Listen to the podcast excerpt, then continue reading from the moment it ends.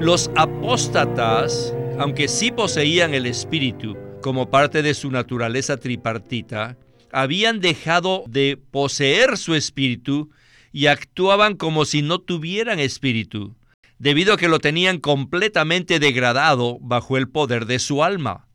Eso no significa que no poseyeran un espíritu humano, sino que a pesar de tener un espíritu humano, no lo usaban. Bienvenidos al estudio Vida de la Biblia, un estudio para obtener más revelación de las Santas Escrituras que se centra en la experiencia que los creyentes tienen de la vida divina en Cristo por medio del Espíritu Santo. Si desean, pueden escuchar gratuitamente todos los programas radiales del Estudio Vida en nuestra página de internet radiolsm.com. En esta ocasión, en el estudio Vida de la Biblia, consideraremos el segundo de seis mensajes de la epístola de Judas, la cual tiene una relación muy estrecha con las dos epístolas de Pedro. En el mensaje anterior, vimos que Judas les encomienda a los creyentes a que contiendan ardientemente por la fe que ha sido transmitida a los santos una vez para siempre. Luego continúa diciendo en el versículo 4 de la siguiente manera, porque algunos hombres se han introducido encubiertamente, los que ya desde antiguo estaban inscritos para este juicio, hombres impíos que convierten en libertinaje la gracia de nuestro Dios y niegan a nuestro único amo y Señor Jesucristo. Pues bien, hoy hablaremos acerca de las herejías de los apóstatas y su castigo. El título de este mensaje es Las maldades de los apóstatas y su castigo bajo el juicio del Señor. Y estamos muy contentos que Guido Olivares está con nosotros en el programa para ayudarnos con los comentarios. Saludos, Guido. Bueno, es maravilloso estar de regreso para el estudio vida del libro de Judas. Esta epístola es muy corta pero muy importante. Al inicio de este libro, Judas encomienda a los creyentes a que contiendan ardientemente por la fe. Cuando hablamos de la fe, no nos referimos a nuestra propia fe en Cristo, sino a las cosas en las cuales creemos, las cuales son el contenido de la enseñanza del Nuevo Testamento. Los creyentes en la época de Judas necesitaban contender por estas cosas, debido a que los apóstatas se habían infiltrado entre ellos. Estos apóstatas se habían apartado de la fe genuina del Nuevo Testamento y estaban enseñando cosas diferentes a la fe cristiana. Estos hombres vivían de manera desenfrenada en las concupiscencias de su carne y habían llegado al punto de negar al propio Señor Jesucristo. Estos apóstatas mencionados por Judas eran una gran influencia negativa para los creyentes. Por lo tanto, ellos debían luchar y contender para poder permanecer en la fe cristiana genuina. Gracias Guido por esta palabra que nos sirve de trasfondo al mensaje de hoy. Y antes de ir a la primera sección del mensaje, quisiera leer los versículos 8 al 10, que dicen de la siguiente manera. No obstante, de la misma manera, también estos soñadores contaminan la carne, menosprecian el señorío e injurian a las potestades superiores. Pero cuando el arcángel Miguel contendía con el diablo, disputando con él por el cuerpo de Moisés, no se atrevió a proferir juicio de maldición contra él, sino que dijo, El Señor te reprenda. Pero estos maldicen lo que no conocen, y en lo que por naturaleza entienden, se corrompen como animales irracionales. Bien, con esta lectura estamos listos para escuchar a Witness Lee en el estudio Vida de Judas. Adelante.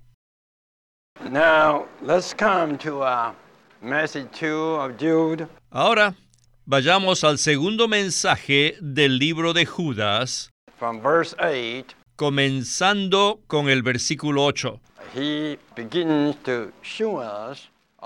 que nos muestra todas las maldades de los apóstatas. Igualmente nos muestra el castigo que les vendrá a ellos bajo el juicio del Señor. Todas las maldades de los apóstatas serán juzgadas y castigadas por Dios. Según lo que he podido observar a lo largo de los años, todos los que niegan al Señor Jesús y que ni siquiera creen en la palabra santa, este tipo de personas terminan sin duda por desechar el sentir de su conciencia. Pablo dice que este tipo de personas tienen la conciencia cauterizada como con un hierro candente, o sea que su conciencia no funciona apropiadamente. Entonces, como resultado, se vuelven no solamente muy sueltos, sino inmorales. Esta clase de persona es capaz de hacer cualquier cosa. Una vez que la conciencia de una persona ha sido cauterizada, pierde toda protección, pierde toda salvaguarda. Así que, sin duda, estos apóstatas contaminaban la carne, menospreciaban señoríos e injuriaban a las potestades superiores, debido a que no les importaba la autoridad de Dios. Para ellos esto era iniquidad. Ellos se comportaban como si no existiera ninguna ley. Judas dice lo mismo que Pedro en cuanto a este tipo de personas que son como animales irracionales. Sin duda, Guido, la situación de esas personas apóstatas es terrible. Estas personas que tenían la conciencia cauterizada están mencionadas tanto en Pedro como en Judas y llegaron a ser como animales irracionales. Entonces, ¿podría usted desarrollarnos un poco más este punto? En el segmento anterior, Witness Lee mencionó la conciencia del hombre. Todos nosotros sabemos que el hombre es superior a los animales. Sin embargo, ¿qué es lo que lo hace superior? Muchas personas consideran que los seres humanos son superiores a los animales debido a su intelecto, pero hay algo adicional a la capacidad intelectual de los seres humanos. Dios creó al hombre con algo maravilloso que los animales no tienen. Me refiero al espíritu humano. El hombre posee un espíritu como está indicado en Job 32.8 que nos dice, Ciertamente espíritu hay en el hombre y el soplo del omnipotente le hace que entienda. El espíritu del hombre hace que éste tenga un sentir más elevado, en especial en cuanto a las cosas morales. El espíritu del hombre incluye la conciencia, la cual se activa para condenar las cosas incorrectas y justificar las correctas. Cuando una persona considera llevar a cabo una determinada acción, razona en su mente acerca de ella y luego toma la determinación de hacer algo al respecto. Inmediatamente, algo en el fondo de su ser se activa para aprobar o desaprobar lo que hace. Quizás ese sentir interior diga, no deberías hacer eso porque está equivocado, es inmoral y es injusto. Sin duda, este es uno de los aspectos cruciales que diferencia al hombre de los animales. Así es, Guido. Sin embargo, los apóstatas mencionados en el libro de Judas estaban actuando como animales irracionales, a pesar de poseer un espíritu humano, ¿verdad? De cierto es así. Judas nos dice que estas personas eran como animales irracionales, porque hacían las cosas por instinto y reaccionaban como lo hacen los animales. A pesar de que poseían un espíritu humano, ellos tenían la conciencia cauterizada, lo cual los llevaba a reaccionar instintivamente ante las situaciones y como resultado se habían vuelto inmundos e inmorales.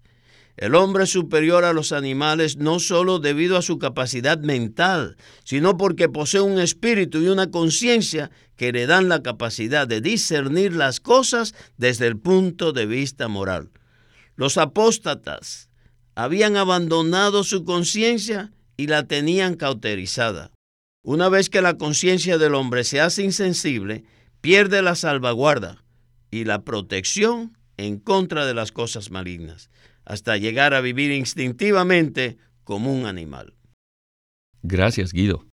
Una vez que la conciencia de una persona se hace insensible, eso es muy peligroso porque puede caer en una condición igual a la de los animales irracionales. Sin duda, esto es terrible. Bueno, en el próximo segmento escucharemos una palabra respecto a los apóstatas. Escuchemos a Witness Lee y el estudio Vida de Judas. En el versículo 11 dice, Woe to them, Ay de ellos, because they have gone in the way of Cain, porque han seguido el camino de Caín and uh, out themselves y se lanzaron por lucro in the error of Balaam. en el error de Balaam y perecieron en la rebelión de Coré. Aquí se mencionan tres casos, el de Caín, el de Balaam y el de Coré. Caín buscó a Dios de manera religiosa, siguiendo su propia voluntad y rechazando la redención por la sangre de manera herética. Además, según su carne, sintió envidia del pueblo verdadero de Dios debido al testimonio fiel de ellos. Y eso fue exactamente lo que le sucedió a Caín cuando se levantó en contra de su hermano Abel. Ahora examinemos la situación actual entre los cristianos. ¿No es acaso la misma situación que la que había en los días de Caín? Ellos sirven a Dios de manera religiosa, pero haciendo su propia voluntad. Muchos dicen me gusta hacer esto y me gusta hacer aquello, pero no les interesa la voluntad de Dios. Sin embargo, la Biblia dice que el camino de Dios es único. Si leemos Génesis 4, podremos ver que Abel era un verdadero hijo de Dios, y su testimonio fue agradable a los ojos de Dios, y fue aceptado por Dios. Sin embargo, Dios no miró con agrado a Caín ni la ofrenda que él hizo, lo cual hizo que él sintiera envidia por su hermano Abel hasta el punto de llegar a matarlo. Esto es exactamente lo que ha venido sucediendo entre los cristianos a lo largo de los últimos 19 siglos. Aquellos cuya ofrenda es aceptada por Dios sufren en manos de aquellos que sirven a Dios de manera religiosa, según su propia voluntad. Y ese fue el caso de Caín. Por otro lado, ¿cuál fue el error de Balaam? Su error consistió en enseñar doctrinas equivocadas por ganancias injustas, sabiendo que era contrario a la verdad y que estaba en contra del pueblo de Dios. Balaam sabía que lo que enseñaba era para producir ganancias y estaba en contra de la verdad de Dios y de su pueblo. ¿Y en qué consistió la rebelión de Coré? Fue una rebelión en contra de la autoridad delegada por Dios en su gobierno. En aquel entonces Moisés era la autoridad delegada por Dios en cuanto a la autoridad de Dios y a su palabra. Pero Coré y sus seguidores, todo su grupo, que eran como unas 250 personas, se rebelaron en contra de Moisés. ¿Y cuál fue el castigo por hacer esto? La tierra se abrió debajo de sus pies y se los tragó a todos. Este fue un castigo muy severo. Guido, sin duda ese castigo fue muy severo. De hecho, los tres casos mencionados en el versículo 11 son muy serios. En cuanto a esto, ¿qué tal si usted nos habla un poco de cada caso y nos comenta las lecciones que podemos aprender de estos ejemplos del Antiguo Testamento? Judas nos presenta tres ejemplos negativos del Antiguo Testamento que nos ilustran las acciones y la manera como se comportan los apóstotas. El primer ejemplo es el camino de Caín. ¿En qué consiste el camino de Caín? Todos sabemos que en el libro de Génesis se habla acerca de la ofrenda que Caín presentó a Dios, la cual provenía del fruto de la tierra. Es decir, los vegetales que él cultivaba en la tierra. Abel, por el contrario, le presentó a Dios los primogénitos de sus ovejas, los cuales eran sacrificados para derramar su sangre. Dios miró con agrado la ofrenda de Abel porque estaba de acuerdo con la manera que él les había revelado.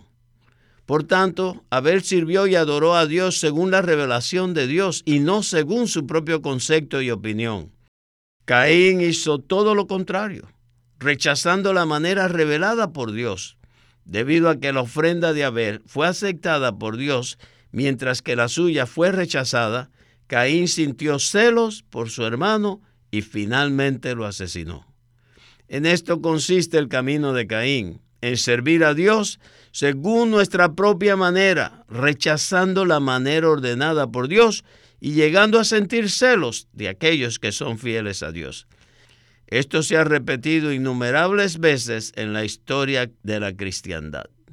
Muchas personas sirven a Dios de manera religiosa según su propia voluntad y de acuerdo a su propia manera.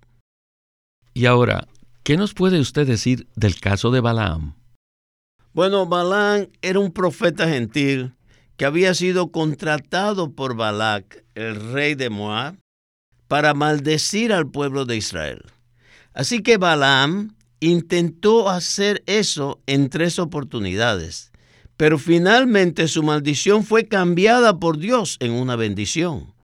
En lugar de aceptar la bendición de Dios sobre Israel y de ser fiel a Dios, Balaam enseñó a Balac a poner tropiezo a los hijos de Israel, a comer de cosas sacrificadas a los ídolos y a cometer fornicación. Balaam conocía la verdad y sabía que Dios deseaba bendecir a su pueblo y usarlo para llevar a cabo su propósito. Pero deliberadamente enseñó algo en contra de la verdad. ¿Cuál fue su motivación para hacer esto? Sencillamente fue el dinero. Balaam fue contratado por el rey Balac y sentía mucha atracción por las ganancias injustas. En lugar de ser uno con Dios y cooperar en su intención, enseñó a Balac esta enseñanza herética. Enseñó a Balac una enseñanza herética para conducir al pueblo de Israel a comer cosas sacrificadas a los ídolos y a cometer fornicación. Este es un asunto muy serio. Si conocemos la verdad, debemos enseñarla fielmente sin distorsionarla y no desear obtener ganancias materiales injustas, así como lo hizo Balán. Muy cierto. Hoy en día muchas personas todavía permanecen bajo la influencia de Balaam y enseñan con la intención de obtener ganancias materiales, en lugar de hacerlo conforme a la verdad. Esto es un asunto muy serio que denota la infidelidad hacia Dios y hacia su verdad. Jamás debemos hacer esto. Siempre debemos ser fieles a la verdad, incluso si las personas se oponen y nos critican. Debemos aprender a pagar el precio por enseñar y vivir conforme a la verdad. Es muy probable que no nos hagamos ricos, pero haremos la voluntad de Dios. Balaam enseñó en contra de la verdad y causó un gran daño al pueblo de Israel. Finalmente, Guido, ¿qué tal si nos habla un poco del ejemplo de Coré? En el libro de Números se narra el ejemplo de Coré y sus seguidores quienes se rebelaron en contra de Moisés.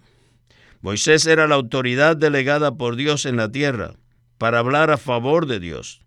Todo lo que Moisés hablaba era la palabra de Dios. Moisés no tenía autoridad propia ni tampoco hablaba sus propias palabras. No obstante, Coré y sus seguidores se rebelaron en contra de Moisés, pero en realidad lo hicieron en contra de Dios. Como todos sabemos, Dios llevó a cabo un juicio sobre ellos. La tierra se abrió bajo sus pies y se los tragó. En conclusión, Judas usa estos tres ejemplos negativos del Antiguo Testamento para hablar acerca de las maldades de los apóstatas. No hay duda que estos tres ejemplos son como un trasfondo negro sobre el cual se puede colocar algo muy positivo. Es como un estuche de terciopelo negro sobre el cual se coloca una joya muy valiosa. El fondo negro hace que la joya resalte. En el versículo 19 de Judas dice lo siguiente. Estos son los que causan divisiones, los anímicos que no tienen espíritu. Regresemos por última vez con Witness Lee para escuchar la conclusión de este estudio Vida de Judas. Adelante. These are those who make divisions. El versículo 19 dice, estos son los que causan divisiones. Soulish, not having spirit. Los anímicos que no tienen espíritu. You may ask, do they really not have spirit? Permítanme preguntarles, ¿verdaderamente no tenían espíritu esas personas? Are they only have two parts, soul and body? ¿Ellos solo tenían alma y cuerpo sin tener la parte interna? Así que, según el contexto, no se refiere al Espíritu Santo, al Espíritu de Dios, sino al espíritu humano. Los apóstatas, aunque sí poseían el espíritu como parte de su naturaleza tripartita, habían dejado de poseer su espíritu y actuaban como si no tuvieran espíritu, debido a que lo tenían completamente degradado bajo el poder de su alma. Eso no significa que no poseyeran un espíritu humano, sino que a pesar de tener un espíritu humano, no lo usaban. Ellos no se preocupaban por su espíritu humano ni tampoco lo usaban. Esto es lo que describe Dean Alford en su estudio del Nuevo Testamento para los lectores de habla inglesa. Los apóstatas no contactaban a Dios en su espíritu, no tenían unión con el Espíritu de Dios, ni vivían ni andaban en comunión con el Espíritu de Dios. Ellos se habían ido cuesta abajo y habían regresado a su carne y llegaron a ser personas carnales, habiendo perdido la función de su conciencia y habían llegado a ser como animales irracionales. Pues bien, Guido, de nuevo, el hermano Lee habla acerca de los animales irracionales. El versículo 19 dice que los apóstatas no tenían espíritu, lo cual es una palabra muy sobria que me recuerda la palabra de Pablo en Efesios 4:17. Allí Pablo nos dice, Esto pues digo y testifico en el Señor, que ya no andéis como los gentiles, que todavía andan en la vanidad de su mente. Entonces, ¿será que un creyente puede andar como si no lo fuera? ¿Y será posible que ande como un gentil o un animal irracional? Sin duda, esta es una advertencia muy severa. Dios nos creó con un espíritu humano, el cual contiene interiormente nuestra conciencia. Como creyentes, adicionalmente tenemos el Espíritu de Dios morando en nuestro espíritu. Por tanto, ¿cómo debemos vivir la vida cristiana? Debemos vivirla ejercitando y usando nuestro espíritu todo el tiempo a fin de contactar a Dios que mora en nuestro espíritu y a fin de conducirnos conforme a nuestro espíritu regenerado. Este es el vivir cristiano más elevado, pero lamentablemente la mayoría no vivimos de esta manera. Pablo dijo a los creyentes en Éfeso que no anduvieran como los creyentes gentiles en la vanidad de sus mentes, sin ejercitar su espíritu para contactar a Dios. Si nosotros no ejercitamos nuestro espíritu, es posible que aunque seamos creyentes, andemos como los incrédulos. Andaremos como si no tuviéramos un espíritu. Aunque poseemos un espíritu humano que fue creado y regenerado por Dios, si no lo usamos para contactar a Dios, seremos iguales a los incrédulos. Así que esta era la verdadera condición de los apóstatas, quienes negaban al Señor, enseñaban herejía y vivían como incrédulos. Debemos tomar en serio la advertencia de Judas para que nosotros vivamos y andemos como verdaderos creyentes. Por lo tanto, necesitamos ejercitar nuestro espíritu para contactar al Señor en todo momento. Bueno, Guido, muchas gracias por acompañarnos en el estudio Vida de la Biblia con Witness Lee. y esperamos que se repita su visita. Gracias por invitarme de nuevo. Oh, siempre siento que es un privilegio estar en el programa Estudio Vida. Este es Víctor Molina haciendo la voz de Chris Wilde, Guido Olivares la de Bob Danker y Walter Ortiz la de Witness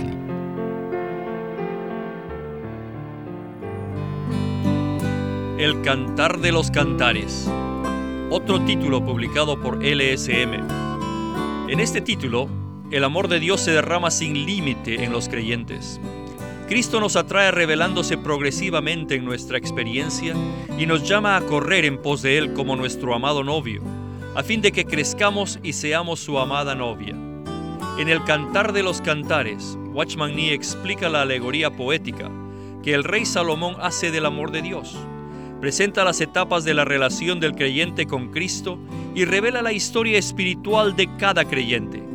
La historia va desde la búsqueda inicial de Cristo y la satisfacción que hallamos en Él hasta un deseo creciente de ser librado del yo y de la carne para experimentar genuinamente la cruz.